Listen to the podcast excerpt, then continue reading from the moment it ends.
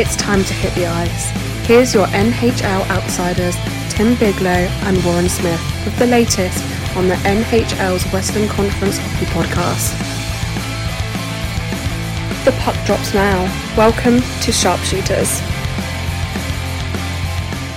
Happy New Year. Welcome to Sharpshooters, first edition of 2024. It's going to take a while for me to get that down. I'm Tim Bigelow, along with Warren Smith. How was your New Year? It was great. Watched a lot of World Juniors hockey and uh, woke up crazy early in the morning to watch that because they're over in Sweden. And yeah, just just chilling. Yeah, that's good. I kind of had a chill one. I was thinking about that too, though. Like Warren from my DJ years, pre pandemic, I was always every New Year's had to be doing an event. So this idea of not DJing anymore and actually spending money to go out on New Year's Eve, I'm not really a big fan of that. Plus, Sorry, I have to mention right now, uh, Ms. Nasty is kicking the shit out of the mascot from Seattle for like an extended period of time, dropping the Hulk Hogan elbow on him and stuff. Once but does he have like the coyote headgear on? No, I don't know what I'm watching right now. Then they then then they flip to a different section, I guess, before this. Obviously pre-planned. Who knows if him he could do it on the spot. But uh yeah, he was just wailing on him. And then they're showing a sequence where he was in those old dunk tanks, and then the fucking mascot dunks him, and then he gets out and starts beating him up there too. So showing they've had this rivalry going for a little while here. The timeline for when we're recording this edition, because you'll hear this on Tuesday. My goodness, I almost was going to say Monday, but today is Monday. The Winter Classic is on. It's through two periods of play. Seattle up two to nothing. I only watched a period of it, and then I've got to focus on making sure that we're on top of things here. We'll say though, the Winter Classic they had uh, Sir Mix-a-Lot and the song "Jump on It." Um, What? And a, and a new variation for when Seattle came out to the ice. Yeah, to, for their walk, their walk out to the, into the stadium. Yeah, live. Was the crowd just fucking bumping or what? Oh yeah, that's a bumping tune. Jump on it, jump on it. Well, he's from Seattle, so he's like he basically lists a bunch of cities in there. So in the original song, "Jump on It," Vegas is listed in there. Like he goes Vegas. He names cities, lots of area codes in it. Like the 206, that's Seattle's area code. And the song I think about once it's Sir Mix-a-Lot is "Baby Got Back." Yeah, well, that's his big one. That's his big hit. Yeah. But he's still going and jump on it's more of a more recent song about the only thing close in his catalog to being as known as Baby Got Back. The rest they didn't have like uh I wonder if they are. Are they having bands and shit play as part of their weekend? They had a 14 year old Warren do a Hendrix style guitar solo for the American anthem before the game, too. That's kind of cool. That's a huge opportunity for that kid. Yeah. But yeah, I was And just it was good. like they're known for the grunge scene, right? So I'm surprised they don't have. Yeah, but of those guys, who's alive to be performing? Fair enough. No offense, but maybe Vedder, the Pearl Jam guys, might be the everybody else is missing it. Actually, it would have been good if they would have got Dave Grohl and the Foo Fighters. Yeah, for sure. That's energy. But I don't hate it. I don't hate that they got Sir Mix-a-Lot. I think it was pretty good. It definitely had more of a more pro- party atmosphere. yeah, yeah, for like- sure. Fun vibe. Because his songs are are fun vibe songs. Like they aren't like masterpieces by any stretch of the imagination. Baby You Got Back is not a masterpiece, but it's catchy and everybody gets gets around it. And that's the same with Jump on It. Like they had a little dance to it. I forget how to like you the people would do the little circles on it. But, you Remember when know- you said like most of our audience is rock and rollers? Oh yeah, yeah. a huge chunk of them are like, "What the fuck is he talking about? Going on and on about Sir Mix-a-Lot." I mean, they might know the one song or two, both of them, but You have to be under a rock to not know who Sir Mix-a-Lot is. I just love that the Kraken used lithium, or they were using. I don't know if they still do. I haven't really watched a Kraken game through all the way through for a long time. I think honest, it's but like I think you're right. I think it's a goal song. yeah, or it's like there's a couple teams where they use parts of songs like nashville's goal songs is parts of a couple songs kind of a mashup yeah. um Man, there's so many of that. That's what everybody does now. They mash up two or three songs put them together. okay so we're going to talk about the elite six but we're doing it in three packs based on the division so we're going to start with the three teams of the pacific kingdom i did some homework warren you want to know what makes up the pacific kingdom Sure. you got the crown the LA Kings, you got the Golden Knights in Vegas, and you got the Vancouver Knucks because every kingdom will need some knuckleheads in it. So that's where we're going with Vancouver. You had me with the first two. That last one, I don't know, but Stretch. definitely a stretch. But they, the Vancouver Knucks, they always call them the Knucks. So what's Knuck short for? Well, knuckleheads is a word that it could be short for. I don't know. I think it's actually pretty good. I'm going to be using that the rest of the year. Anyways, Vancouver had a 4 1 home loss to Philadelphia, the only game they played in this stretch. Casey DeSmith was in net, four goals against 21 saves versus Philadelphia. Looking ahead, coming after this New Year's, right? Because the Winter Classic today, Vancouver has Ottawa, St. Louis, New Jersey, the Rangers, and the Islanders. So they'll play, I think, Ottawa at home, and then they're definitely in the East for those games in the New York area. That's what they've got coming up. Not really much to say because they played one game. Vegas is tied in points. So Vancouver, 36 games played, 23, 10, and 3, 49 points, plus 43 goal differential, 681 point percentage. Vegas has played one more game, but has 49 points, 37 games played, 22, 10, 5. And right now, they're losing the Winter Classic that's on right now where we're recording this, probably in the third period now, right? Yeah. Only 16 regulation wins for Vegas and a 662 point percentage. Rounding out the trio would be LA with 33 games played, 28 and 5, 45 points, four back of both those teams having three to four games in hand, plus 36 goal differential and a 682 point percentage, which is the best Pacific Division point percentage. But by points, and do they win all the games is the next question, right? Now, LA and Vegas played in this stretch. Prior to that, Vegas had a 5 2 road loss in Anaheim, one of the games where the team that had to travel on the same day and play. And we've got a few of those in the podcast Yeah, it's a bit of Uh, a theme. This this podcast. for definitely what did we say four of the teams for sure i think vegas was Yeah. one of them that lost a game that otherwise you don't think they should be losing. And you know they play that game you know 10 more times and vegas wins at nine. And vegas allowed four first period goals and logan thompson was back. Remember logan thompson was hurt. He did return. Adin hill still out but five goals against 21 saves in the anaheim loss. The la game was a both teams on a back to back. So from an LA perspective, they had a 5-1 home win versus San Jose out of the break. So they avoided that trap. But again, travel for LA and San Jose, well, that's negligible, right? They're both Cali teams. That and San Jose is, is legit in the basement, the worst team in the league. Yeah.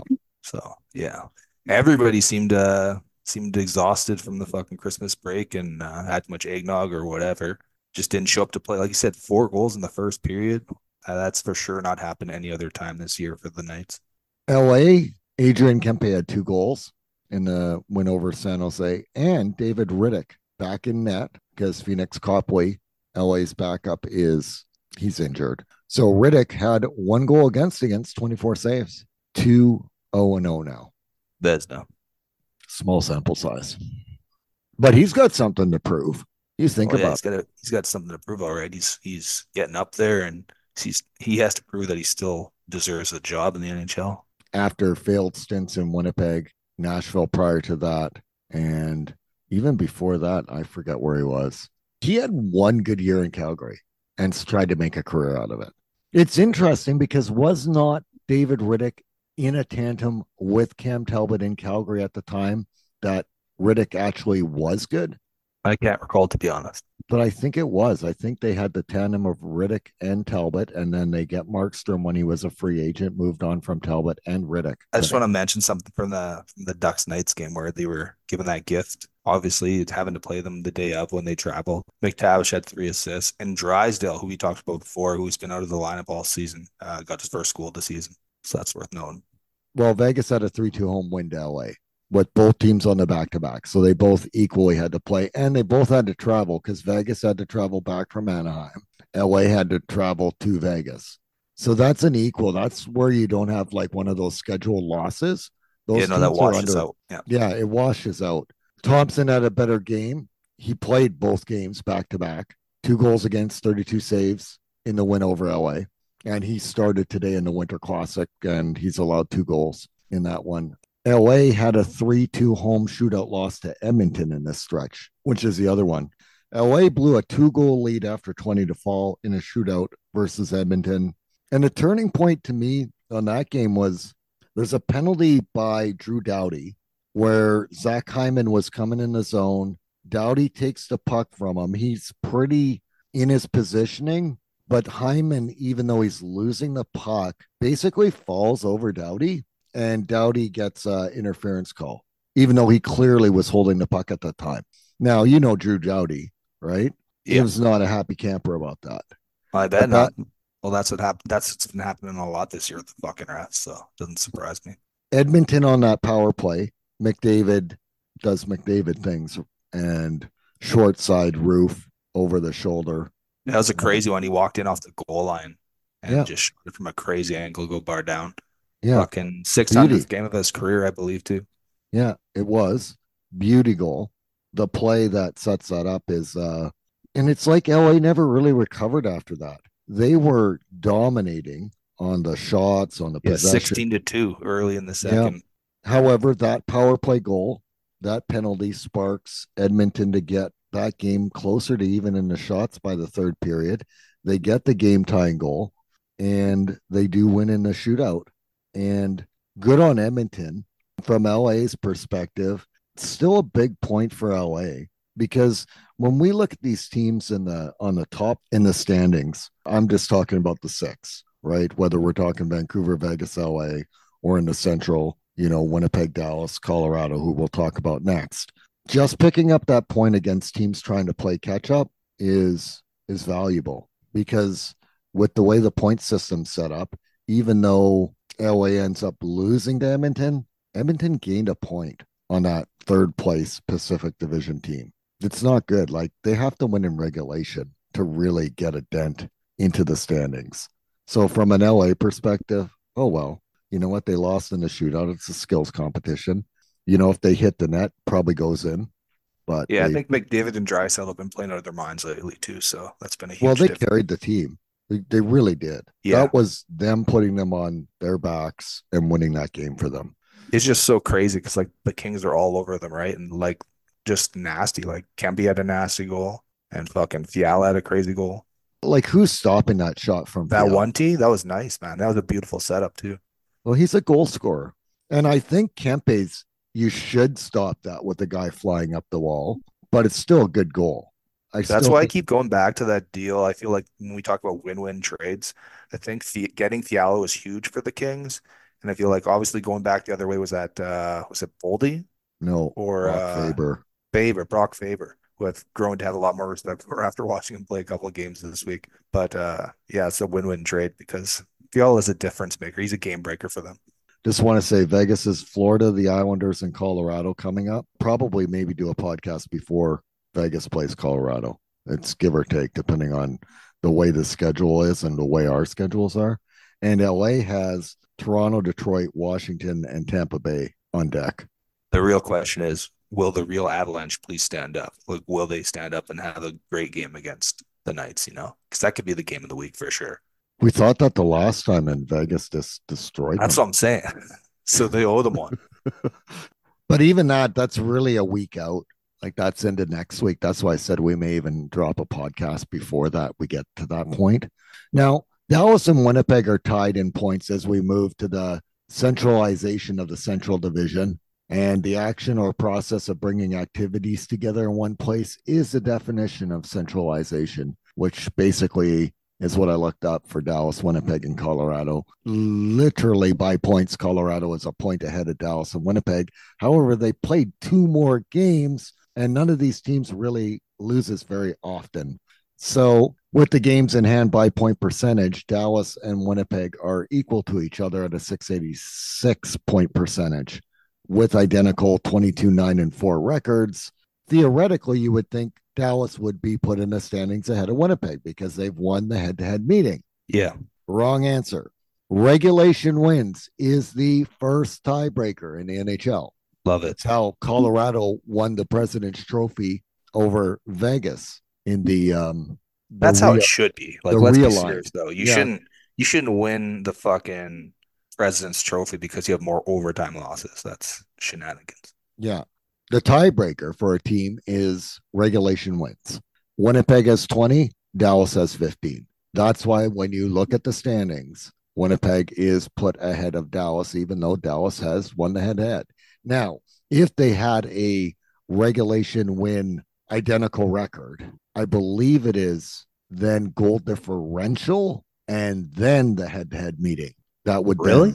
yeah, they've got seven different tiebreakers in order to I basically definitely would have thought that they would have had the head to, it would have been head to head and then say that was tied, then they go to goal differential. That makes way more sense. no, it's not even the second one. It's like three or four down where it's finally the head to head meeting between the teams. That's interesting. I don't think many people know that shit. So Well, yeah, and I knowledge, figured drop knowledge. I, I figured not too many people would know that. Dallas had their loss in St. Louis after the Christmas break, two to one road loss in St. Louis. Dallas had a 40 to 30 shot on goal advantage in the one goal loss in St. Louis. And again, St. Louis otherwise has not really had a very good week. They get a 5 4 home overtime win to Chicago as the teams play in Dallas twice to before the new year. Roope Hintz had a hat trick in the Friday matchup, including the overtime game winning goal with about 20 seconds left. And then Sunday was the 8 1 home drubbing of Chicago. That one had Mason Marchment with a hat trick Patty, as yeah. well as an assist versus Chicago on points night for Dallas Stars. Yeah, especially that third line, quote unquote, right? Fucking Duchene and Seguin. Now, Dallas, this is interesting for both Winnipeg and Colorado. Dallas will play Montreal, then six versus Central Division teams in a row. They're going to play Colorado, they're going to play Nashville, they're going to play Minnesota twice and go from there. But six in a row, divisional matchups after Montreal to start off January. That's a big way to start off the new year. Can really separate the gap between themselves and those teams, at least, right? Yeah, and from a Winnipeg perspective, having Dallas and Colorado have matchups means, well, maybe they're three point games, but if their regulation wins, one team isn't getting points, the other one is. That's of interest even to Winnipeg fans that those teams are going to match up and see how that goes. I feel like right now already people are looking at Colorado and Dallas and seeing if they won pretty much every game. Yeah, and for the most part, they have been winning every game or finding a way to bank points. The anomaly for Dallas is that losing in regulation in St. Louis. That is a surprise, but otherwise they get points to Chicago, who's irrelevant, but banking points. We'll we'll talk about Colorado after Winnipeg, but the same thing. They managed to pick points up in this stretch. These teams are all neck and neck with each other because I just gave you the Dallas Winnipeg record. Colorado's Exact 20, 23 11 3 49 points that one extra point but two extra games played plus 23 goal differential for colorado plus 29 goal differential for winnipeg plus 21 goal differential for dallas and the point percentage for colorado is 662 instead of 686 colorado's played more games they've only got an extra point really they sit third Yeah. I think it's going to go down to a photo finish, though, for sure. oh And yeah I feel like it's going to be. I got Dallas and Winnipeg fighting for the division because Colorado's been so inconsistent. They kick the shit out of teams still- and then they get smoked, you know? but they're they're still there. You For have sure. to call. You still have to call. That's where I'm saying it's a trio. Like you have to say these three teams all have the chance to. There's not a wagon here. All these teams are equally good, have a chance to win the division, and there's an advantage to not playing the other team in this mix by finishing first. That might be the only argument, mind you. At the end of the day, you still have to go through these teams anyway. So you know, I don't know if a series against Nashville, Arizona, or heaven forbid, Edmonton, you know, ends up getting one of those wild card spots is advantageous. If you're one of these three teams, is it not better just to face them head to head than have to worry about Edmonton and whatever goalie they pick up at the deadline? Yeah, I don't know, man. Like, the, I think the more entertaining, more competitive would be obviously Colorado, Winnipeg, or Dallas, Winnipeg, Colorado, Dallas. But uh, I know Edmonton's been on a heater, but yeah, they don't have the goaltending. It really depends on like what quality of upgrade they do, if they actually do it, and what else it costs them out of their current lineup. I don't know. I, I still, I think for sure, like we were you asked me last week if I believed in Edmonton. Do I believe they'll make the playoffs? I do, but I still don't really believe that they'll go far because I, I just don't think they have enough depth. Uh, they can't roll four lines. They roll like one and a half, two. Not to double back, but watching Vegas LA, I want that. Like I was thinking, and because you brought up Edmonton, it reminds me of how many first round matchups Edmonton and LA played, isn't it? The like the last two years or three years now. Yeah. And I watched the Vegas LA game, this recent one, and I thought it was such a great game. And I'm like, yeah, give me a series of this, please. Man, that's tough. That's a t- tough first round matchup for either one of those teams. And that would, like, in my theory, right? So if Edmonton gets in and Vancouver could stay on top, that could lead to all Canadian Edmonton Vancouver series, which, as goofy as that sounds, is very unpredictable and at least gets one of them to the second round. And I don't know, maybe you want to finish first in the central so you get Arizona because that's probably who the other team is or Nashville. Oh, yeah. You definitely wanted it's one of those teams. Well, even Edmonton getting in, that's probably going to be who gets the other spot is Arizona and or Nashville. Really. Like really like Zona is kind of pushing their way up closer to that top three than the other teams, I feel like. Like they're Oh, there's a gap. yeah, they're pretty legit. I feel like I have them locked in for seventh. Yeah, maybe seventh. Yeah, I think so. Yeah, and I think the other teams like Nashville and Edmonton are fighting for eighth. eighth. Yeah. Yeah. Yeah. Okay. Yeah, I get that. Yeah. This isn't really stats driven. This is really in that concept of it. And it's worth talking about whether seeding matters. And like the Colorado and Dallas, I don't think Yeah. matters. And I don't know why it should matter to Winnipeg either. I think it's fans. Fans I think for fans, they want to a lot first. more to Jets fans than it would mean to Stars fans or Avalanche. Avalanche just win the won the cup a couple years ago. And so like they don't give a shit about winning a division title, I don't think. I mean, they'd like to, but it doesn't really matter. You know, in Dallas, they've been close to the President's Trophy year in year out, right? Like I don't know if they care about a division title, but the Jets have never won one. Not as this version. And they haven't really won fucking anything, even even 1.0 Jets since like they won those Avco Cups, I should say, right? Oh, yeah. like, since they we were they were in the NHL, they didn't win shit. Uh, they were always like fucking the little brothers to the Edmonton Oilers, right? That's why you hate the Oilers, or you did for a long time, right? It is a Gretzky winning it way too much narrative Yeah. and always knocking Winnipeg out. Right. like my childhood is Wayne Gretzky's team beats the Jets. You think about the late Dale Hawerchuk, probably the second best player of that time, and they always got eliminated every playoffs. Yeah, and they even had that they were up three nothing one time, right, in the series, Yeah. and then they lost. Collapse. Yeah, just epic collapse.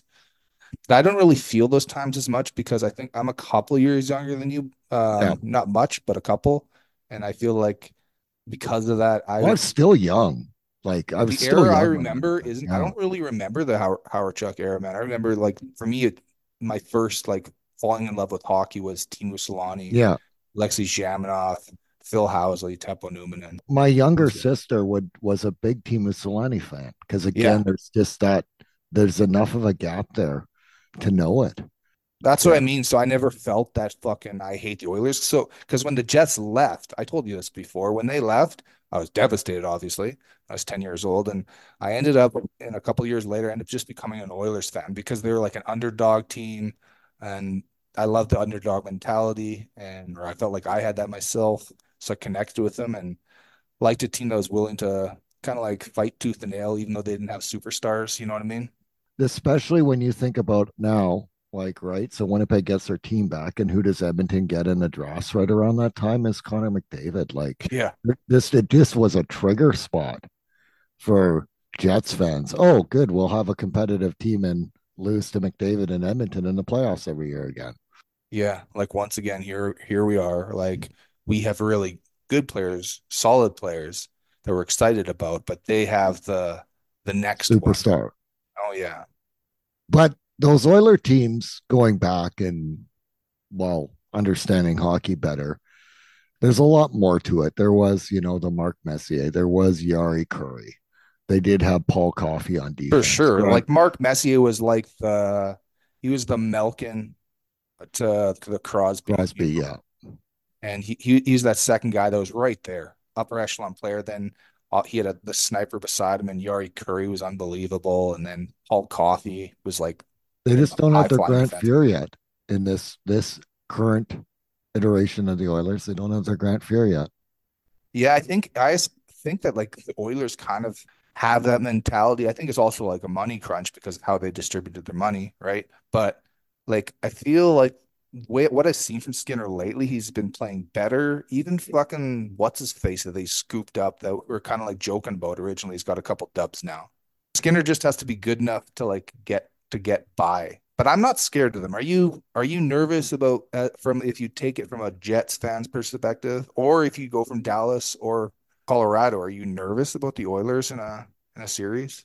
Of the teams that could end up in a wild card spot, who is the Yeah. most unpredictable with top end talent loaded? I kind of feel like the Preds, as far as like having Saros, can steal a game. You know, can steal games. Can he? He might even be able to steal yeah, a I series. I see don't know. series. But yeah, if you if you stay disciplined against the Oilers, I feel like they're more than beatable. But yeah, they do have that, those dynamic stars for sure, and they do draw more penalties. But playoff hockey's kind of different, you know. And yeah, I don't know. Maybe they should be more nervous about them, but they still have to jump a few teams, right? To well, they're in the mix. Okay, so let's talk about the top six here and rattle this out with the other two in the central. We talked about Dallas. We'll move on to Winnipeg. They also, like Dallas did, had a 2 1 road overtime loss, but they did pick up a point in Chicago. We'll talk about that later. They then had their home and home with Minnesota. 4 2 home win to Minnesota, followed by on both teams back to back with travel, 3 2 road win in Minnesota. Absolutely big wins for Winnipeg because they're divisional games again. Although I'm telling you, all Western Conference games are, are big. Nino Niederreiter had two goals Saturday in the win to Minnesota as the third line pops off. And it was Dominic Toninato with the game winning goal, his first of the year in the Sunday game on those back to backs in the win in Minnesota.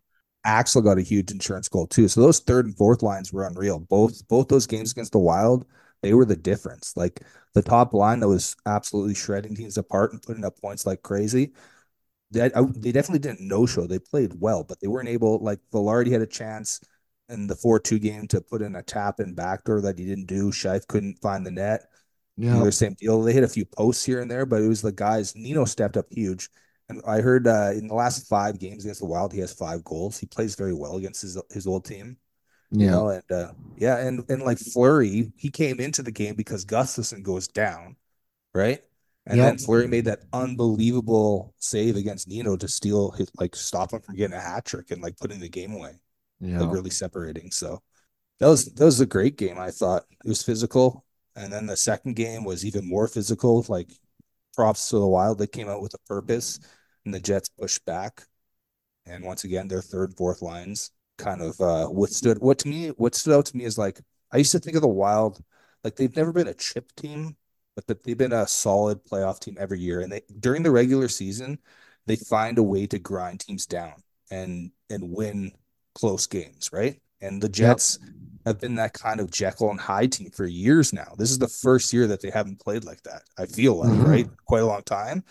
And what I felt like watching that game was the Jets to me look like the Wild, like how the Wild play as far as like they can take a punch and not get knocked down and they can give it back and they don't quit, right? They just keep playing their style of hockey. They play the way they need to to win the game. They were grinding on the boards. They weren't trying to make fancy plays or kind of playing outside themselves and getting frustrated. And they didn't take stupid penalties that they could have. Bogosian tried to draw Nino into a little fight. It's like that's not an even swap, Bogosian. You're barely in the NHL still. And Nino's like, fuck you, and I'll just hit you five seconds or three seconds later against the boards and finish my check. You know what I'm saying? And uh just those third and fourth line, just like dominating cycles. uh, capitalizing again, like probably one of the players of the week It was, was the bottom Donato. six. It was the bottom six that won it. Well, It you- was. if I told that's you- what I'm saying. Yeah, if I told you, like I know you called it that Winnipeg would take both these games, and I was like looking at the schedule, and I know how Winnipeg is. You know, it seems like on holidays when they go to Minnesota over Thanksgiving, they always throw a dud. This year, this was more solid, but on top of it, if we said to you, okay, Scheifele's going to have no points, Vilardi and the top line, it's yep, nothing. but they still were playing and all due respect to Nick Ehlers, it's almost like now that he's on that top line, he's responded with this two-way play because his defensively, they were very good. Yeah, fully bought anything. in, right? Yeah. They're not cheating for offense. They have uh, faith in the rest of their team as well. That's important, right? Trust in your teammates that you don't have to like um, wear all of it on your shoulders and you don't have to do everything in press in spots where you should, you know, sit back and be defensive. So- Exactly. Dump the puck in when you need to, get a line change, let trust your teammates to come on and play well. So Toninato, that was the that was like one of the that was one of the best games of his career. I feel like you, you know coming back, that story is great. This kid for guys that are outside the market that don't know, it's like this guy Toninato. He's played what seventy seven games in the league, I think something like that, or a couple of years ago he played that. But Yeah. he hasn't. he- He's been uh, he's been out of the league for the last two years essentially, and have, wasn't playing any games. He came in because of injury. Otherwise, he wouldn't be playing.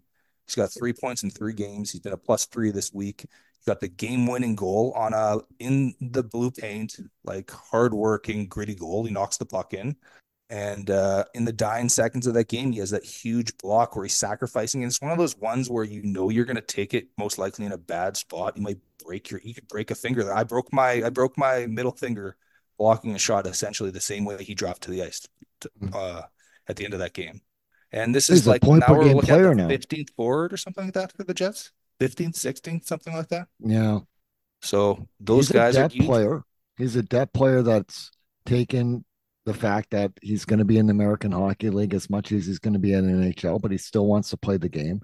And he does have those bursts. Like this is about comparable to him getting the nod in the North Division, you know, realigned playoffs where he get the one goal in the Edmonton series in that four game sweep, where he just kind of popped out of nowhere, contributes in a solid way, but then can't stick around and be a regular fourth liner at the NHL level.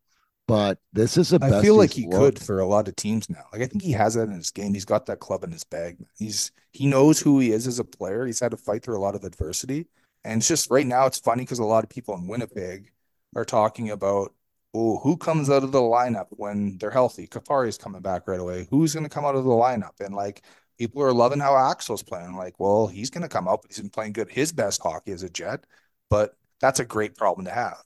You know, when you have guys, when you were talking last week about Dallas's depth and about having a couple guys in the AHL that would be on other teams right now that can play in the NHL, but right now, because of how good their team is, they can't find their way into a game. And I think Yep. the Jets have a bunch of those kind of players right now, including young guys like you're talking about, like the Brad Lamberts and then uh, Chibrikovs that are getting like a point a game players in the AHL right now. But there is discussion. Do we bring up a top six type player to fill the void when Kyle Connor goes away, or do you readjust the lines and just bring in a bottom six guy, which is what they ended up doing? They felt that was easier, and then just like uh, moving other guys up a line, kind of thing. But it's worked out that the bottom six production's actually gone up and been impactful. And the same thing though, if you think about it, because you know Kupari is going to come back at some point. Axel knows that. Dominic Toninato knows that. And they're playing their best games. Like Gustafsson's on the injured list right now, too. So when you look at that group, they're saying, you know, keep us up here and not have us Yeah. be the, the 13th, 14th forward. It's a good problem to have, but it's organizational depth that, again, you have to credit back to actually the Dubois trade at the end of the day, because that's three NHL playable forwards, even though Kupari's hurt right now, that pushes Axel and Toninato from being everyday players to being the 13th, 14th, 15th, 16th forward on the team. Yet I think you go still farther here. back than that. I think you go back to that Copp deal. You got Morgan Barron, who's the constant. Like this kid's turned into a stud player that has he's got a high ceiling to score. I'd say he can be a 15 goal scorer in the league for sure. Maybe 21 day. But right now he's like he's that constant on the fourth line for a young guy to keep bringing new line mates on and he just they just follow his lead, right? And he's Yeah, but he's it- producing. He got a sixth goal the other day. Like he's not lighting it up like crazy, but he's doing everything you need, being a really good guy on the PK. And uh yeah, But the depth has really- him on fourth line instead of third line. exactly, yeah. That that's Right. where I'm saying that forward depth pushed everything back. Morgan Barron is capable of being a third line NHLer. The only time he gets to do that is right after uh Jets power play. And he'll Yeah. get out there with Lowry and Appleton for a shift. And the they don't miss a beat, right? Like when he's on that line right after, they usually pressure and get cycle time down low and and, and that's well. because Nino's been on the second power play unit. And but Morgan's played well, but he's playing a line down from where he was slotted again because you add those three guys into your top 12. How I many mean, hell, he played so that? well that when the injury first happened, they rolled him up to the second line. Just to, he only played one game there, and they brought him back down. But the point is that they believe that he could potentially play there because of the way he's playing, you know. And uh DeMelo, I don't know if you know this. Uh, it was on the broadcast said he's plus 22, second in the league. Like you and I still kind of believe in the plus minus Yeah. more than most people. I think I That's did pretty see that. right? And then Dylan, worth mentioning, 92 hits, second most in the NHL. So it's like these guys have all stepped up their game and playing well. Even the guys we could like to rip sometimes. Well, the guy, and we don't really rip Samberg, but Schmidt, right? I kind of we have a tendency to shit on him a little bit, but like apparently they have the best per 60 um the least goal scored against as a combo. You know that? Samberg and Schmidt? I didn't know. I just know that of Yeah. late, Nate Schmidt has not been as much of a liability as he was earlier in the year. Yeah, well, those are the those are the facts. Like I feel like you and I both like we kind of, I mean, at times Schmidt has been frustrating. It feels like, and he wasn't adding, getting nothing. He went forever without a point, right? It was like borderline comical at some point. But yeah, But on that forward group, Warren, and you mentioned about Namestnikov getting at the deadline, sticking around, Nino Niederreiter at the deadline, sticking around, and then three LA Kings. That is Yes. five of a plain 12 that turns over for the Jets. And the reason they can play four lines this year versus the reason they didn't play four lines last year is that. And of course, the development of having a healthy Cole Perfetti, as well as David Gustafsson with another year basically being able to be an NHLer every day as well. and none of those guys that got sent down, hanging their head, bitching and moaning, asking for a trade, uh, Stanley, right? Like they, none of those guys did that. They just went down, worked hard, played well, and then when the opportunity presented itself, they fucking grinded. They worked hard, you know, because they they're playing like their hair's on fire because they know they want to move themselves up that depth chart, right? Like they know they're all competing with each other, even though they're playing on the same line. Axel knows he's competing with Toninato. They know Kupari's close to coming back, right? Yeah. So, and like you said, Gus, like they're all in the mix together. And when healthy, or if they make a move, like Casey's coming back in the lineup, when that happens, one of them is going down for sure. And there could be a couple of them uh, down by the AHL, you know, after the trade deadline. So they want to be that last guy standing kind of thing, you know? So Nino Niederreiter has a chip on his shoulder. I just want to finish off Winnipeg with a little Nino Niederreiter because he also did stops through Minnesota and Nashville. But I want you to hear this, Warren. So he's a first rounder, fifth overall pick by the Isles in 2010. The Islanders traded Nino to Minnesota for forward Cal Clutterbuck. Cal Clutterbuck, you probably don't think much of, and I didn't think much of. He ended up being really a solid, like He's a great physical. Yeah, defensive player. Yeah. yeah. But his career high in goals was 19 goals in a single season. And that was one year in Minnesota before the trade. But 11 seasons in the league, over a thousand games played for Cal Clutterbuck. However, Minnesota did do a one for one deal with Carolina that traded Nina Niederreiter off of Minnesota for forward Victor Rask.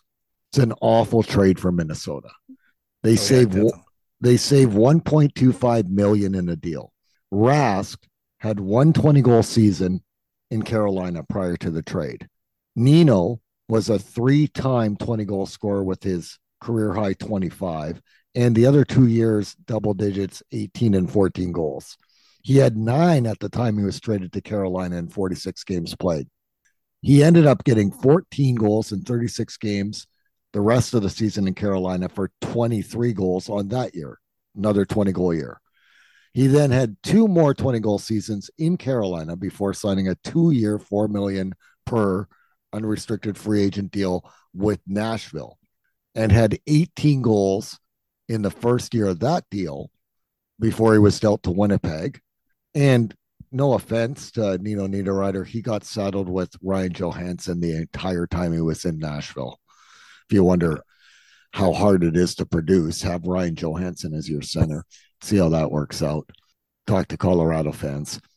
But he added another six goals in Winnipeg for another 24 goals, one off of his career high again last year. So that's, if you're counting Warren, a career in the NHL with seven years over 20 goals. Some of them had to be with two teams in the same year, but seven total seasons over 20 goals. He's on pace this year to He's projected to score 28 and have 52 Yeah. points. No Yeah. big deal. Like, so that would be a career high in goals. And a three-year extension with Winnipeg that starts next year because this is the last year of the four million deal signed by David Poile in Nashville, is to be again four mil over the next three. for like a guaranteed 20 goals every season, you know? You can lock it, but seven years of his career he's done it, and one of those he was two off of it. And that one of those 20 goal years is in the 56 shortened schedule, and he still put up 20 in in Carolina. Yeah, no doubt. So, like you said, probably got a little bit of a chip on his shoulder, you know? I love the fact that I didn't know some things you don't know when they don't play on your team. You don't watch them all the time. I didn't realize how much of an edge he played with, you know, before he before he came to Winnipeg. Mhm. He's a very physical player, very smart, like really defensively sound, eh? So, and the, and the crazy part is uh, actually Sawyer from the Jets broadcast brings it up a lot, and it's true. In junior, he was an absolute stud. That's why he's like top five pick, right? Because he put up Yeah. huge points in junior, and he was like that first line player. And, I, and so some people look at me like, oh, he never turned into that first line player, but like, man, he can play both sides of the puck, and he hasn't lost offense. He just the NHL game's a different game, and a lot of people can't adjust. Like, let's look no farther than Nick Petan, who played, who's playing on the Wild, who ripped it up and put up a billion points in junior. And he's a different body for sure, but like wasn't able to translate. And that happens all the time where guys can't translate that offense. But he went from being a offensive first to being a really good two-way player. So you can never have too many of those. And I think those two deals, like you mentioned, that Namestnikov and Nino, like at the time, it was kind of in Winnipeg, it was a bit of a okay, cool, I guess. Like, how come you didn't get Barbashev? How come you didn't go get Tarasenko? Right? Remember that feeling, that vibe in the city? Like it was disappointing and people were pissed off. And then re-sign them, re-sign them, and uh, yeah, they just they're they're part of the culture now, in the core. It's another part of the, the the conversation about players not wanting to stay in Winnipeg, and yet how many teams had guys that they did pick up as rentals that end up sticking around? Winnipeg yeah, no had doubt. Winnipeg had both of them and valuable parts to the team this year. It's worth saying. might have been wrong all along, or it's definitely changing at minimum. You know what I mean? Like at some But point that might have been part of the equation, but like I really don't feel like I feel like now it's they've proved that these guys resigning that like that's kind of a bullshit narrative. That's just easy to go to, you know? Yeah. Victor Rask, by the way, ended up being dumped off on a salary to Seattle and never even, I don't even think he played a game. They just, it was buried. He had 22 Kind of one of those goals. milk carton guys. Where is he now? Yeah, well, he isn't playing in the league now. 22 goals total for his time in Minnesota, which in a single season in Carolina, Niederreiter produced. You're talking about 34 plus goals because I know it was more than 20 one of those years in Carolina. So he outproduced Rask. And that style of that, you know, Carolina comes in waves. When Carolina was one of their best at doing that, Nino Niederreiter was part of that team. He's been with like Rob Brind'Amour in that style. He's bringing that same type of comparative. and te- tenaciousness, right? yeah, and that's Rick Bowness wants that. And it's almost to me, Rick Bowness, Dallas got stuck in that realignment the one year, and Bowness was the coach. That year, they divisionally played against Tampa Bay, Carolina, and Florida eight times. And then subsequently, then they go back to the Central Division, and it's a different setup. But that one year, Dallas really was a team that could match up with those type of teams and the type of systems that Rick Bowness took away from is from eight games of Florida, eight games of Tampa, eight games of Carolina. And the Dallas team after that you see prior to the coaching change, but still, when you look at who took over, they still have slight variations. But that Dallas roster is built like those Eastern competitively good year after year after year after year teams. Rick Bowness brought that to Winnipeg. This forward group now, and yeah, the defense is is stepped up in a way too, but that forward group and the style of play, it's straight out of looking at those teams that were consistently the Rob Brind'Amour, the Cooper coach teams that they matched up against a lot with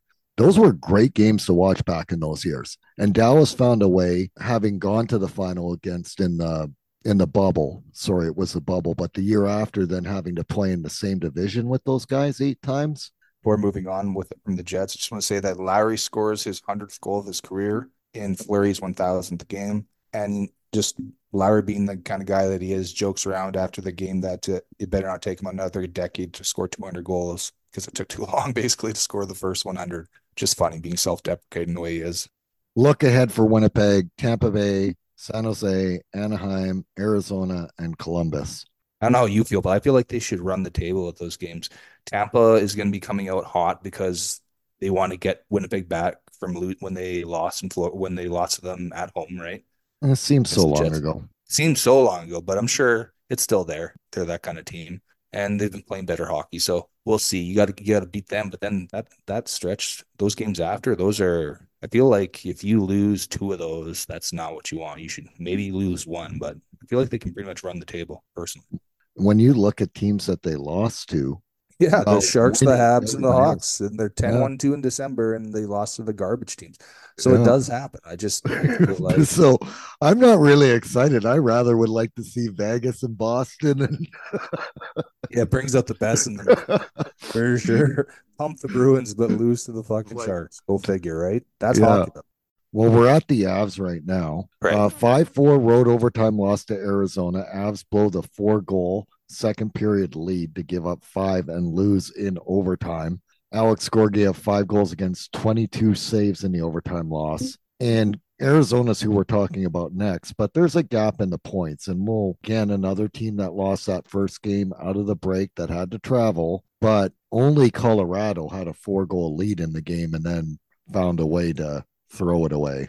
Yeah, that's next level. And that's definitely not like championship material for a team that won the cup two years ago. That's just baffling, you know? Um, four I watched that game and it's weird because it sneaks up on you. There's one thing about that, and we talked about the comeback. I said four nothing second period lead, but Arizona did before the end of the second have Lawson Crouse, who's now their leading goal scorer, get that goal. You got one in tight. Yeah. Yeah, and then they got three in the third and get the the winner in overtime. But we should talk about Colorado from a Colorado perspective. Georgiev, Colorado fan perspective. Yeah. yeah, Colorado fan perspective, Colorado perspective, right? Because we'll talk about Arizona in the comeback. I just want to say that Georgiev led a couple goals in there that shouldn't go in in the third period. Yeah. They have better goaltending. They still win that game. I really think you can hang that on him. Now, the compete level of Colorado checking out in the third as well, just trying to sit on that lead. Oh yeah, like that. You know when um Byram gets burnt behind the net from uh Zucker. Zucker. Yeah, so Zucker just burns him behind the net. You know what I'm talking about? and then Yeah. he comes around around and wraps it in. Like that was brutal. Like you know, like you gotta put the body on the guy and, and push him up against the boards, get your stick. Like there's there's it seems like a like a just kind of lethargic. Is is that not one you want to have Georgiev? Like, because that goes on the far side. yeah, it's it's a He's bit just of gotta column kick A, his- a bit of column B, bro. To be honest, He's got to yeah. kick his pad out and stop the Yeah. puck. Like, yeah, yeah, you do. Yeah, you do. You know, like that's like it might be what you're saying though too. Remember, like early on, you were talking about how they need to have a backup goalie they could rely on to have him play less because he's never really had to carry the load before, right? Not on this level. It might just be that he might be a little bit worn down, not just like physically, but mentally. You'd think the Christmas break would help with that a little bit, but you know, I don't know. Just in general, I think with the team they have, you just can't give up a four goal lead. well, it shouldn't. And I like Arizona, and I'm not discounting Arizona's effort and the continuation to keep playing, and they do. That's the way they're coached. But from a Colorado perspective, if you have a goaltender that's going to make at least one or two saves, I think the Zucker goal is a good example. And potentially even the tying goal by Jersey and or the Crouse goal, the first one. Fuck that Mhm. no look pass by Durzi to Buddy in the slot that he I can't remember who it was. He buried it. It's a great pass. He no looked. That was sick. Durzi had a huge game. He had like three points, do you not? Talk about a pickup, right? Yeah. Now, Colorado had a 2 1 road win in St. Louis. Again, not the first game after the break. This one, that Warren, I'm telling you, that was like a snooze fest. I did watch that game too. Holy Oh, dynamite. Ryan, hats. Ryan Johansen, a goal and an assist in the win. They actually, Colorado also had a called back goal in that game. So they looked to have taken the lead, but it was called back for goalie interference.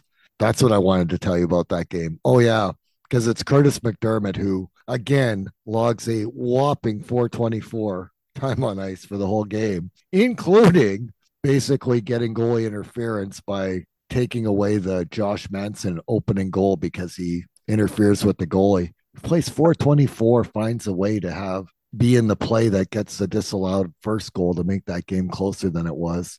MacKinnon gifted St. Louis's only goal on the power play. Robert Thomas gets a breakaway, beats Georgiev, but they find a way to win. And a 3 1 home win to San Jose. Valeri Nichushkin goal and assist in the win over San Jose. They played more structurally to that. Here's a key about this Colorado San Jose game 33 11 were the shots on goal, three to one for Colorado, and they won three to one. A little nugget for you. That's crazy, man. 11 shots in a professional hockey game. I can't remember last time I heard something like that.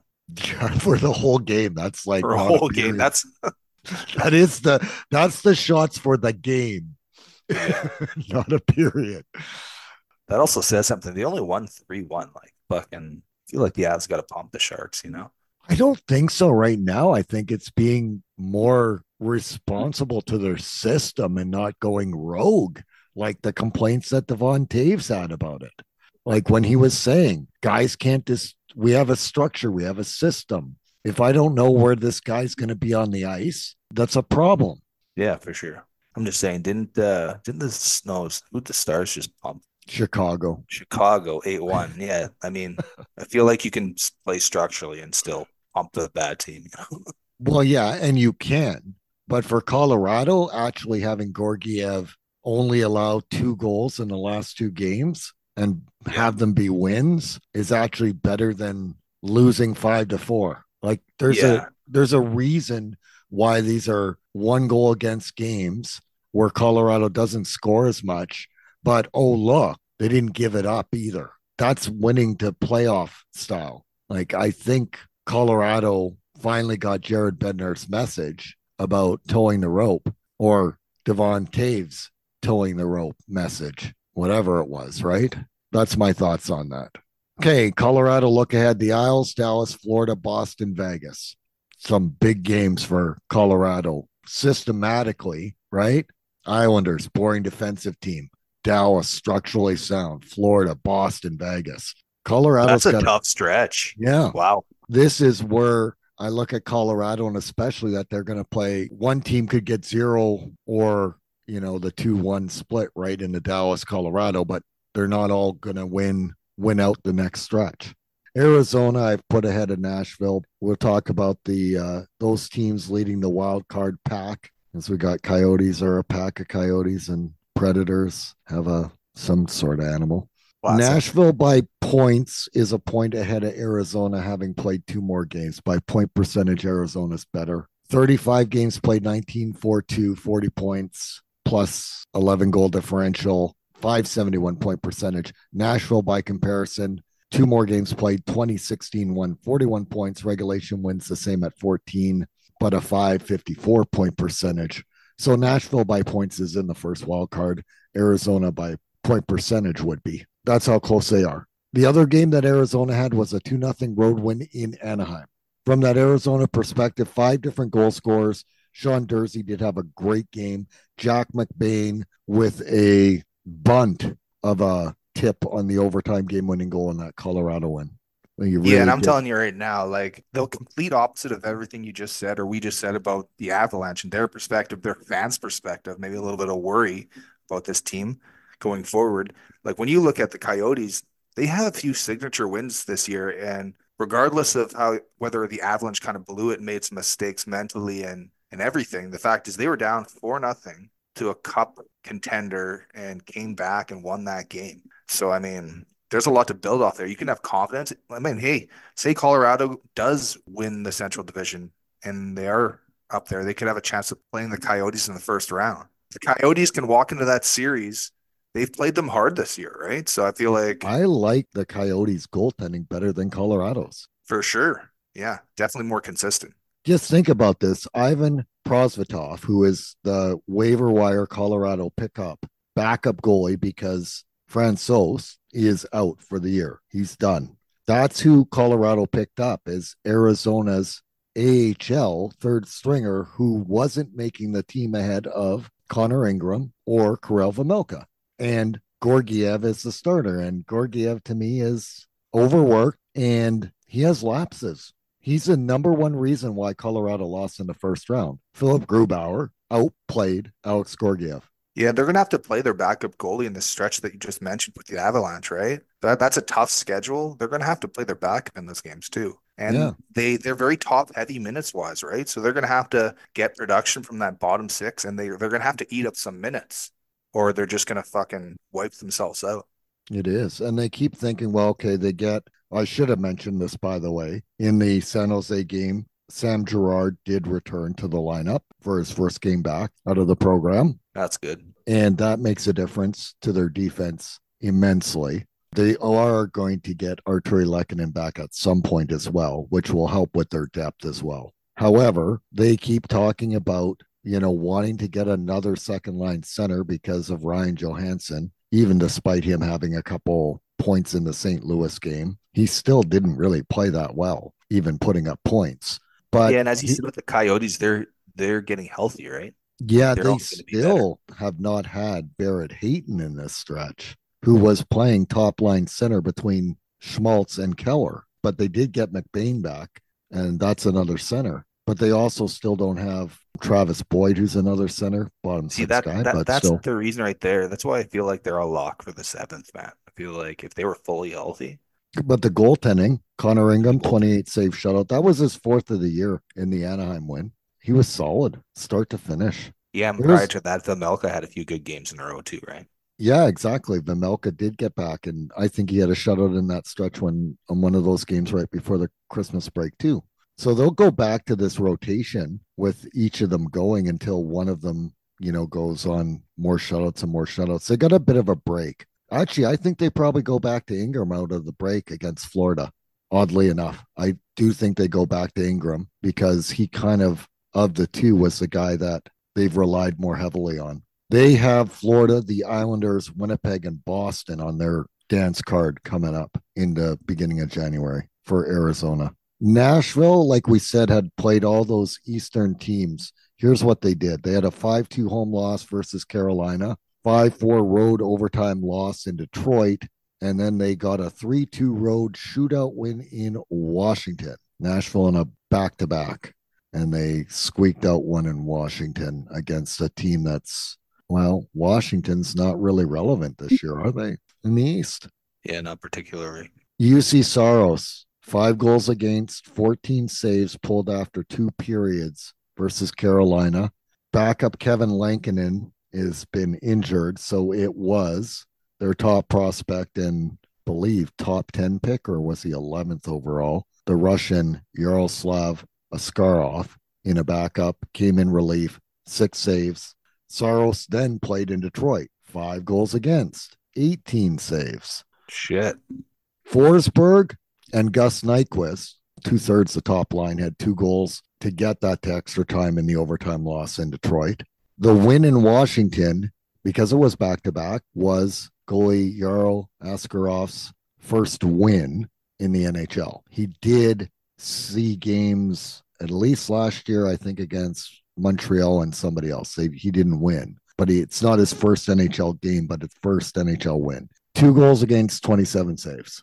If I remember correctly, Askarov goes, is it before the centers or after? The year that um, Rossi went to Minnesota and Perfetti went to Winnipeg, Nashville picked up Askarov. That was the 2020 draft.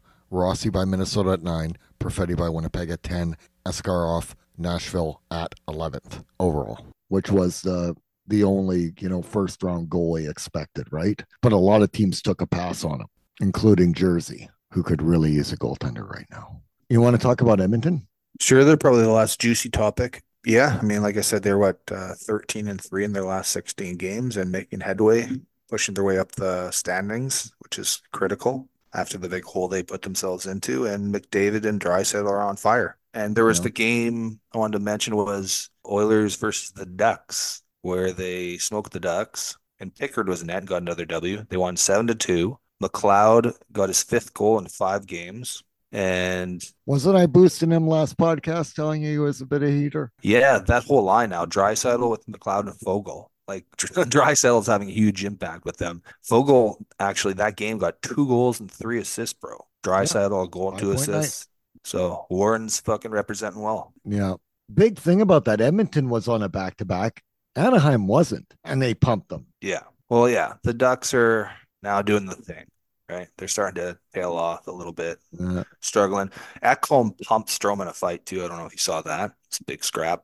I've never seen you were happy about before. that, were you? As a Jets fan, are you not happy that Strome kind of got? Yes, yes, I was. That's why I pointed it out. I'm like, attaboy Ekholm. I've never seen you fight before, but he kicked his ass and it felt good because Strome did that fucking dirty ass hit. Ekholm is he's one of those gentlemen of the game, but within the confines of the game, he's tough, he's mean, but he still plays the game honest. Yes, he's very physical, right? I'm like, he's a gritty guy, but I don't remember ever seeing him fight before, to be honest. So I thought that was pretty cool. And uh, just something funny. The announcer from the Oilers, I can't remember what his name is, which guy it was.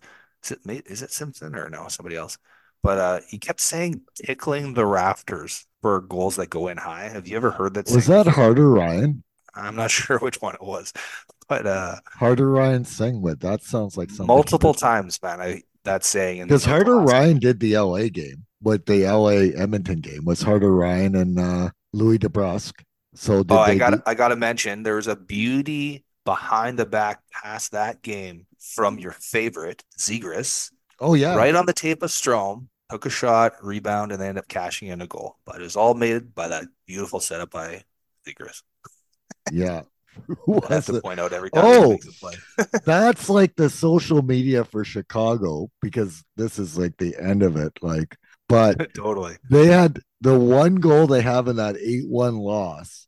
It's already five nothing, but it was a really nice goal that was finished off by uh Kurashev. Yeah. And they so they post it up even though they're getting pumped. They post Yeah. their one goal they get on how beautiful the goal was. And the comments are just ripping them. Yeah, look at the score, five to one. Like, you know what I mean? Like, just ripping on them. That's about the same extent. It's a 7 2 game. Who cares about Zegras's pretty assist? Empty calorie points. That's Definitely. But triple secret. definitely worth mentioning every time he does something just for you, buddy. Well, I know. Just wait for the secrets. Anaheim section. We can prior to that Anaheim drubbing was the night before the 3-2 shootout road win in LA. And McDavid and Draisaitl carried that game. But before that, Stuart Skinner did have a 25 save shutout in San Jose, who at least had more than 11 shots, 25 in that game. But it's San Jose. Yeah, from what I've seen lately, Skinner's been playing a lot better. I mean, he had only one place to go, let's be serious, but he's been making some big saves and keeping them. I don't them- know. Well, okay, I'm not going to blame him. I thought he should have had in the LA game. He didn't let any in against San Jose at San Jose, but I didn't like the um, Kempe goal because I think that's from distance up the wing. I think you got to have a. That's a snipe, though, man. That was a snipe like him. And what about the shootout going? You know, I I just left it on, so I actually watched the shootout in the LA game. LA had a goal. Somebody Yeah. went five hole in the shootout. And my bone of contention on that too is that LA lost the shootout. They had one guy miss the net. Skinner didn't make a save. And that turns out to be the difference in getting the extra point. Yo, we got to give a shout out to Derek Ryan. He's a he's a bottom six player. Got the game winning goal in that shootout, right? so And it's worth mentioning. I think the real benefit of that was he came in with such speed that Talbot wasn't expecting it and wasn't set. Yeah, honestly, I think that's the I think that's better. Like a lot of guys started doing the slow thing because like Patty Kane, you know, would essentially a couple years back start doing the move where he like it almost stops, basically stops and then deeks. But like mm-hmm. I really think for most players, it's better to come in with speed and give the goalie less time to react, do a little fake, and then rip the shot. You know, these goalies are too good, man. They're gonna outweigh you, and then you're gonna look stupid because you're going to end up putting it right in their glove or fucking right in the logo. It's Kuznetsov, I think, is the one that also is really slow in Washington. Yeah, he does that too. Where you could basically, you know, take a nap before he gets done taking the shootout shot. And I've heard that goalie, because I'm not watching pissed. Washington games. You know, And if I'm you're a goalie and they do that shit, like Poke check. I want to I don't slash that. skate out. fuck. Yeah, just skate out, do a poke check. It's legal. Yeah, I don't know why guys don't do take it. his feet out. You know, just take his feet out. Well, you don't have to check him, but as long as you get stick to stick first, if he, Oh if man, he- he's trying to he's trying to punk you. Two Yeah. two pet stack slide 80 style into his legs, take him out. Can you imagine? Fuck, that'd be epic. yeah, well, Lester Sip in Washington just went down. Oh, they're not in our conference. Okay, Edmonton has Philadelphia, Ottawa, and Chicago up on deck. Did I say who Nashville plays next? Chicago, Calgary, Dallas, and Anaheim. So Nashville's kind of going to stay above it. That's a pretty light schedule. Yeah, outside of Dallas. Yeah.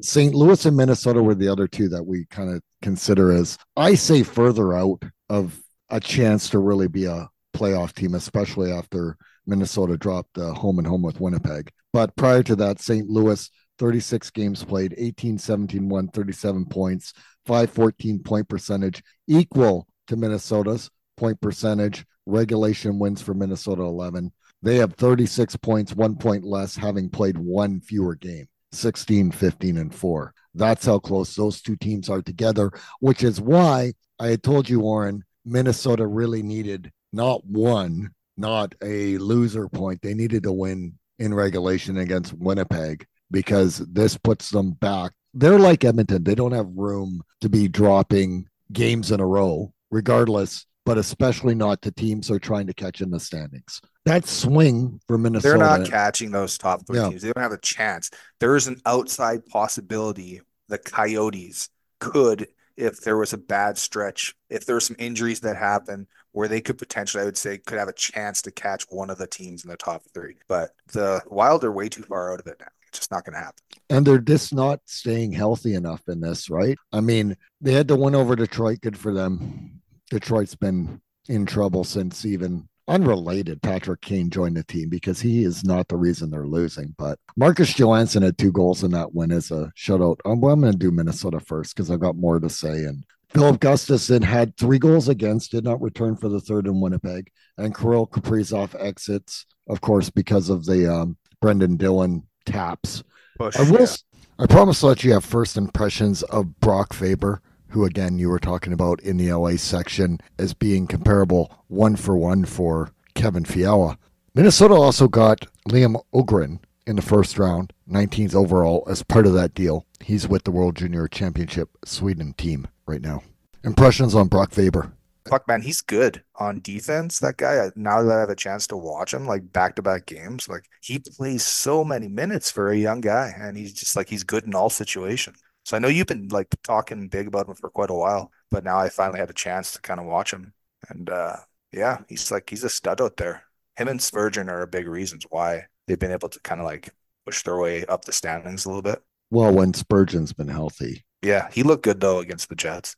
Yeah, some Minnesota takes don't have him playing as good. They thought Faber should have played more. The one thing that I didn't like about uh, from a Minnesota perspective was this idea that losing Gustavsson affected the outcome of the Winnipeg game when Winnipeg already scored three on Gustavsson and one four to Man, two. Fleury came in and made like three or four ridiculous saves. I, I said that earlier in the pod. Like he stoned Nino. Yeah, Like, Nino's hands were in the air. He's ready to fucking celebrate the Hattie. So yeah, it definitely wasn't losing their goalie that caused them to lose that game. it's just a narrative of okay, a couple guys go out. Be I want to be clear about this because you know Minnesota didn't make excuses, at least as an organization. I don't know about the fan base, but they still were without Jonas Brodin. They are without Matt Zuccarello, notably also, as well as some bottom six players. Like you mentioned Nick Petan earlier, and he's like organizational depth playing mostly American Hockey League. They're at the injury point where he's getting to play fourth line, and he's not built to be a fourth liner at the National Hockey League level, but he never translated to be able to stick around and play top six for better or for worse.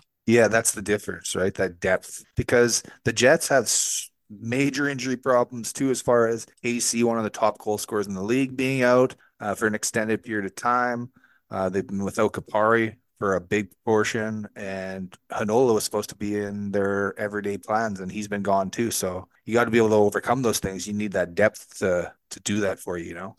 And John Hynes, to his credit, I heard him post game, and he did not use injuries. That's why I said they didn't make any excuses. He said you gotta good. you gotta win with the guys that come in the lineup, and but their fourth line to Winnipeg's fourth line, which was a big difference in those two games, was because of injuries. But why bring up Nick Not as good. Like, do they not have a solid role player, grinder, third liner come in and like lay the body and do PK work for them that can come in and be more of an impact player than Nick Petan? Yeah, but just give me a second. I'll pull up who it is that's injured. That would normally be in that spot because he's also injured.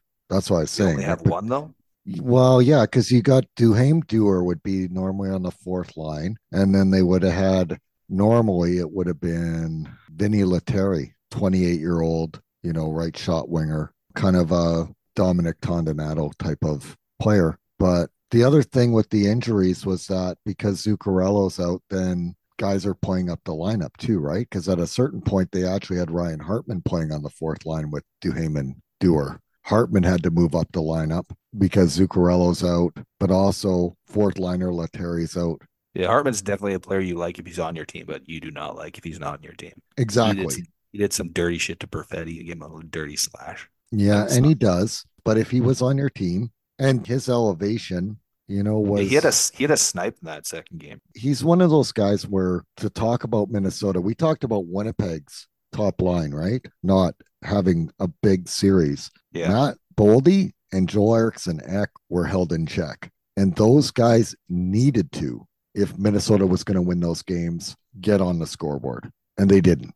for sure. And that's I think we talked about last podcast. I'm like, they can the way the Scheifele line plays now, like you were talking about earlier in this one, how Ehlers plays defensively, the way Vilardi is active stick, and the way he protects the puck, and they can dominate down low and back check. I knew like they're going to be able to play that line. They can play top line against top line and come out on top. And they can also throw that Lowry line out and just grind them down and keep them in the other end. And really, when you throw in the fourth line being super strong, and it's just The they don't have enough depth, right? Yeah, there's the not depth enough. one. But the whole thing on this is that Minnesota's depth takes a hit because they're up against the cap because of those Suter and Parise Yeah. buyouts. Yeah, There are times when they have to play less guys because they can't even call up a guy. They don't even have the league minimum to get a guy to come up and play. yeah. That's, tough. an issue. That's Minnesota's problem, and that's their own doing. Sorry. Yeah. That's true. Nobody's going to feel sorry for you because you made bad decisions, right? Exactly. I mean, I thought they competed as hard as they could. And you're right. The similarities between these teams are crazy. Winnipeg's got better goaltending, both goaltenders, and the depth is better on Winnipeg. I Uh, thought after that game, I'm like, Forward if this wild team in the second game at home, the way they played, they came out with a purpose and are extremely physical and even a little bit dirty at times, but like not in a bad way, really. Like just like little those little extra shots that just trying to start shit a little bit. But like they had that grittiness. The they were playing hard to win the game. Like if they play like this every night, they're gonna win more than they lose. if they can get healthy, because they went from potentially being four back of Winnipeg right up there with Arizona and Nashville, and instead they're back, back. of those teams and 12 points back of Winnipeg, Dallas, and it's a big hit. Yeah, so now they're fighting a million teams for that the wild card, right? Yeah. And they're the last of the teams, really.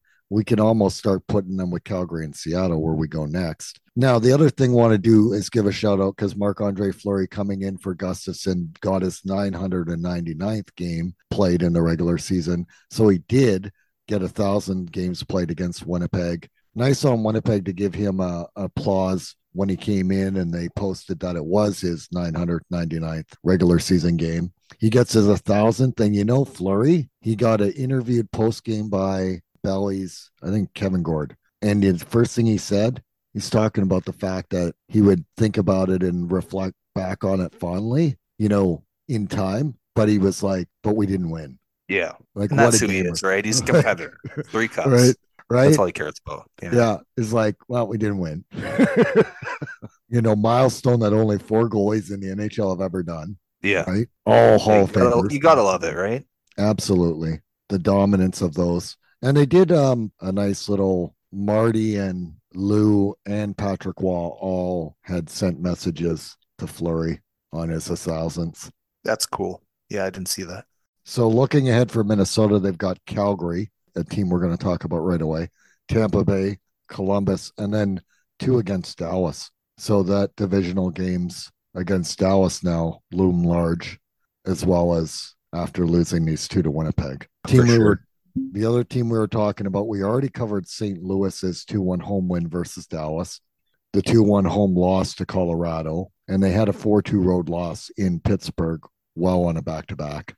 But the only notable is in the win over Dallas, it was goalie Joel Hofer, 39 saves, one goal against in them squeaking out that win.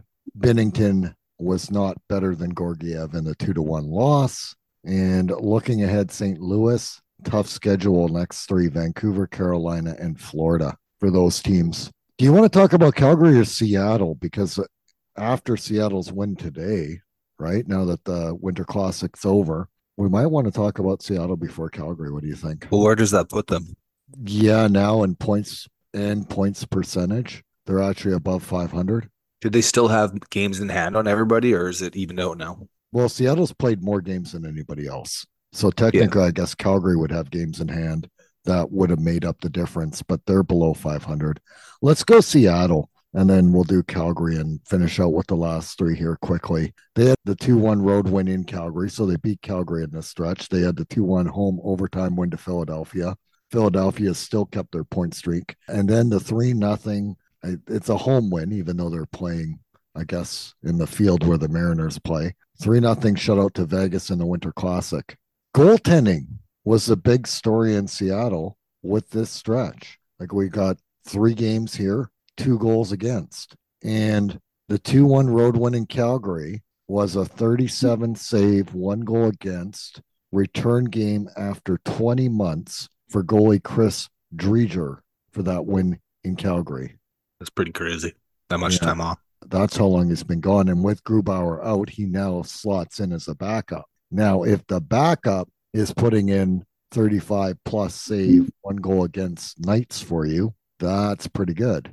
They go back to Joey, don't pull the cord. He had one goal mm-hmm. against 27 saves in the two to one home overtime win to Philadelphia. Philly still had kept their road point streak alive in that, then lost the next one to have it finally end at nine. Joey Daccord, though, check out these numbers, Warren. Two, four, six goals against average, 915 save percentage headed into the Winter Classic today, where he picked up a shutout with an eight five and eight record, which is now nine five and eight, which ruined my little statistical that eight five eight was San Diego's area code. And I'd actually looked that up before I found out Sir Mix-a-Lot was doing uh, that song at the Winter Classic. So I was like, the chord's feeling Cali, not uh, Washington. That literally was where I was going to go with that. But of course, They now, just had to ruin it by winning, eh? yeah. So nine five eight with another shutout. Anyways, shout out to Joey. Don't pull the cord and Seattle doing good. So that gives them okay. 38 games played, 15 14 9 for 39 points. Another regulation win to have them at 11 and a minus 12 and a point percentage that's above 500 for actually the first time I think this year. They have Ottawa, Buffalo, and Washington on deck. Now, Calgary, by comparison, of course, had that loss at home to Seattle. They had a 4 3 home win to Philadelphia. That ended the Flyer nine game road point streak. Jacob Markstrom, two goals against 19 saves in the home loss to Seattle. He only made 19 saves. The shots on goal were 38 to 21 with the 37 saves by Driedger. Big difference in the game. And speaking of milk cartons, Warren, Andrew Mangiapane, fun NHL name to say, had three assists in a 4 3 mm-hmm. win over Philadelphia, where they go up and then give up another goal after getting the empty net goal, which was Blake Coleman's. Just a weird game that was. Yeah, that's what I was saying earlier when we were talking about it. And it's Yeah. yeah, I don't know, like they just didn't look that impressive in that game, to be honest. Markstrom And- was great, but Yeah, Markstrom's good.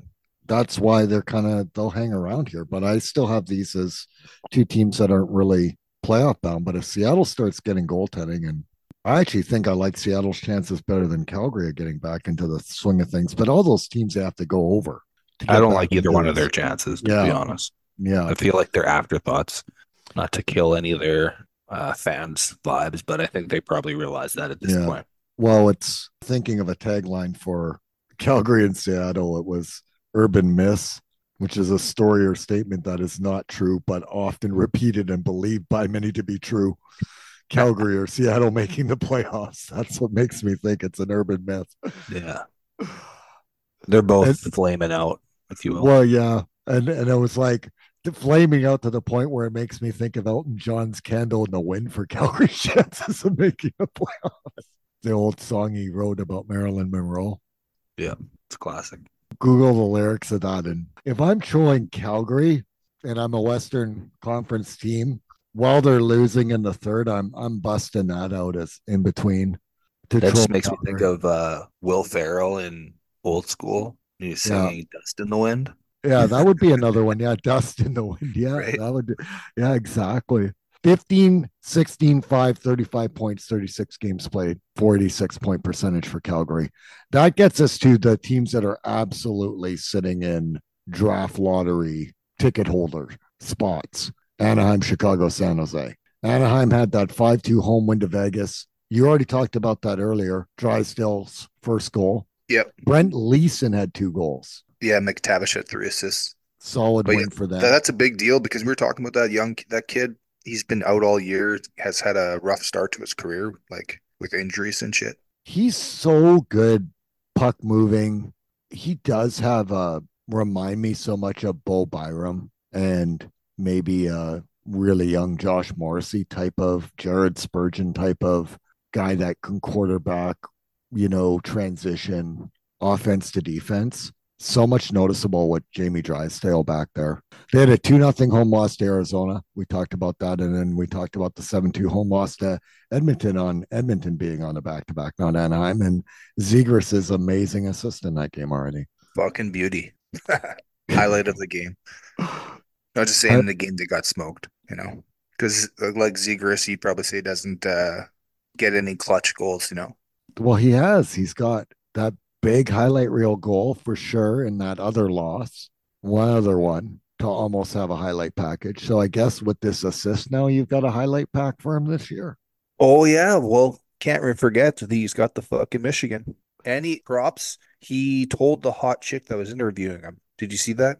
She was interviewing him and he said, uh, she's like, you gotta do like a lacrosse type goal. Because he Or called go get one of those for me. And then he said, Yeah. He's like, Yeah, we'll do that. And then he went and did it.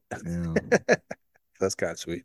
So Trevor Zegras is motivated by female reporters. All right. Let's be serious. All athletes are a little bit extra motivated by the hot girls in the stand or the reporters. No? Yeah, probably. Yeah, of course. Yeah. It's a little something, something. You're preaching to the choir, Ward. Come on. Yeah. I don't- uh, how does his TikTok girlfriend feel about him flirting with the reporter on the sideline? Probably has an open relationship, I imagine. Well, they're in California, so yeah, probably. Okay, Toronto, Winnipeg, Detroit, and Nashville on deck for Anaheim. They're in a really bad stretch. And they are still missing Leo Carlsson. I will say that in this stretch, notably. He's out. that He's was injured. not a good trade off. That was Sick. not a good trade off. I would rather have Leo Carlsson healthy than Trevor Zegras healthy.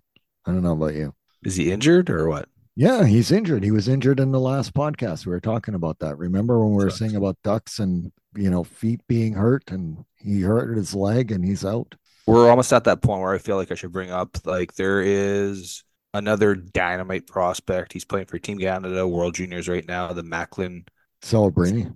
Celebrini. Yeah, he's Yeah. ripping it up. He's got 18 points in 10 games, eight goals, and that's like in college. He's playing Div 1 college team. Uh, yeah, Boston College as a 17 year old. That's pretty crazy. Like to average a point a game is a big deal there. So Well, he's, He's a- expected. he- he's to a, he's a stud, one. man. Like I've been watching. I don't know if you've watched much. You said you weren't really didn't have a chance, not yet, to watch too many of those. Too busy with the NHL games. But fuck, man, he's he's dynamic. He's he's not Bedard, but he he's a special player. So Anaheim, Seattle, maybe even Calgary, Chicago for sure. San Like Jose. they're San Jose, like all those guys. Like you don't want to win too many games where you pull yourself out of that lottery ticket this year. No, not every year has these kind of players. and That's really Columbus and Ottawa probably on the east of the other.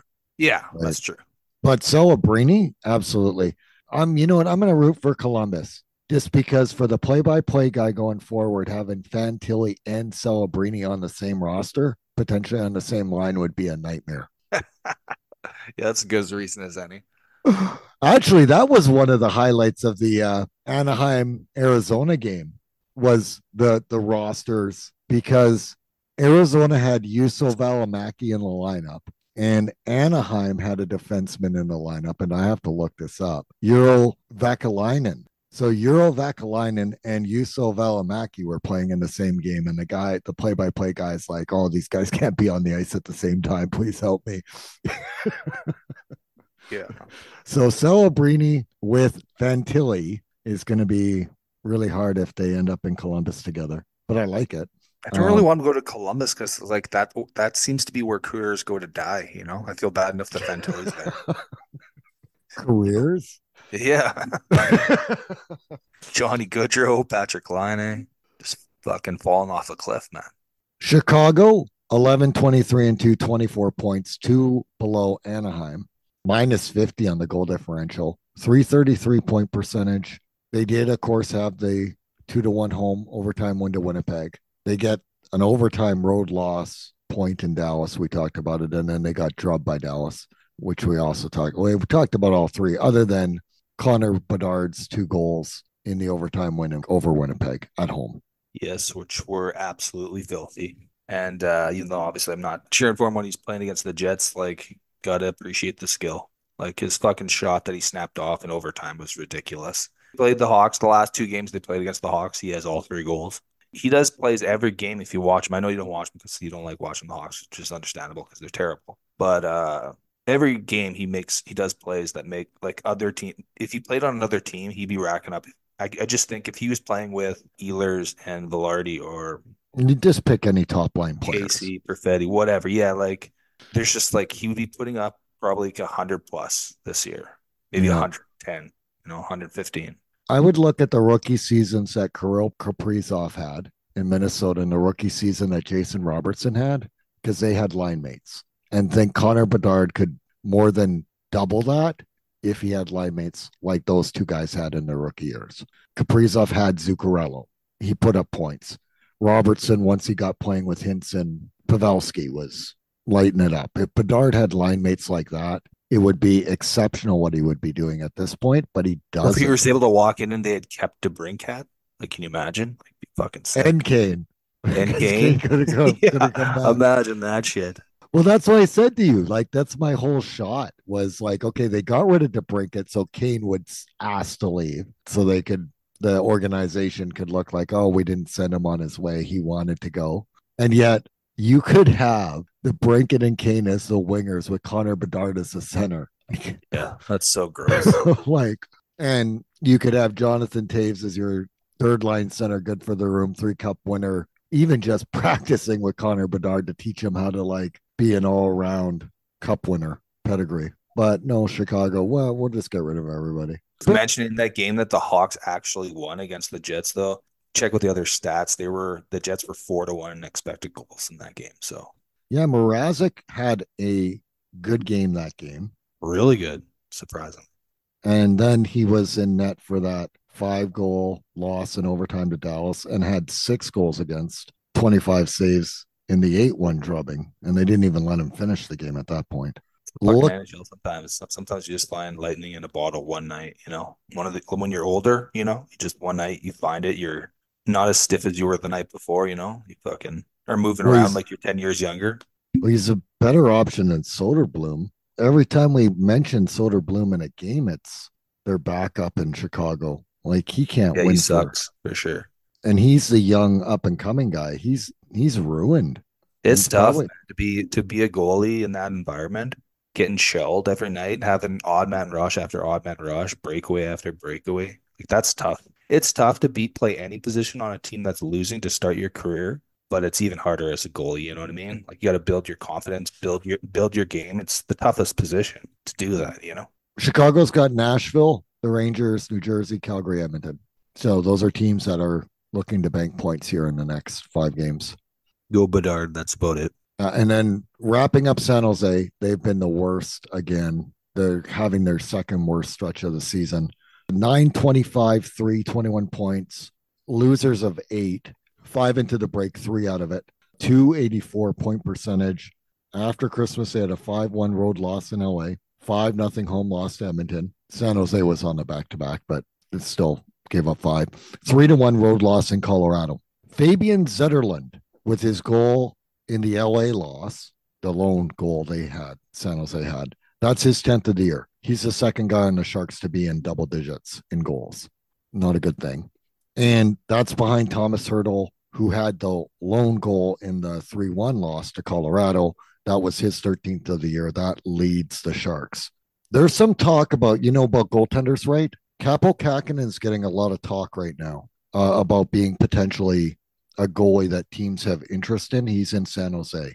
And you would say, okay, why on a last place team that doesn't win would anybody be looking into Kaapo Kähkönen? He actually on a goal saved above expected, Warren, is a like 5.3 goal saved above expected, 19th. He's got good numbers on a really, really bad team that can't defend. Somehow I doubt if the Oilers go get that guy, their their fan base will be will be satisfied. You know, but contract wise versus um, the type of money and the type of return teams are going to be asking for John Gibson or Binnington. Yeah. Binnington, right?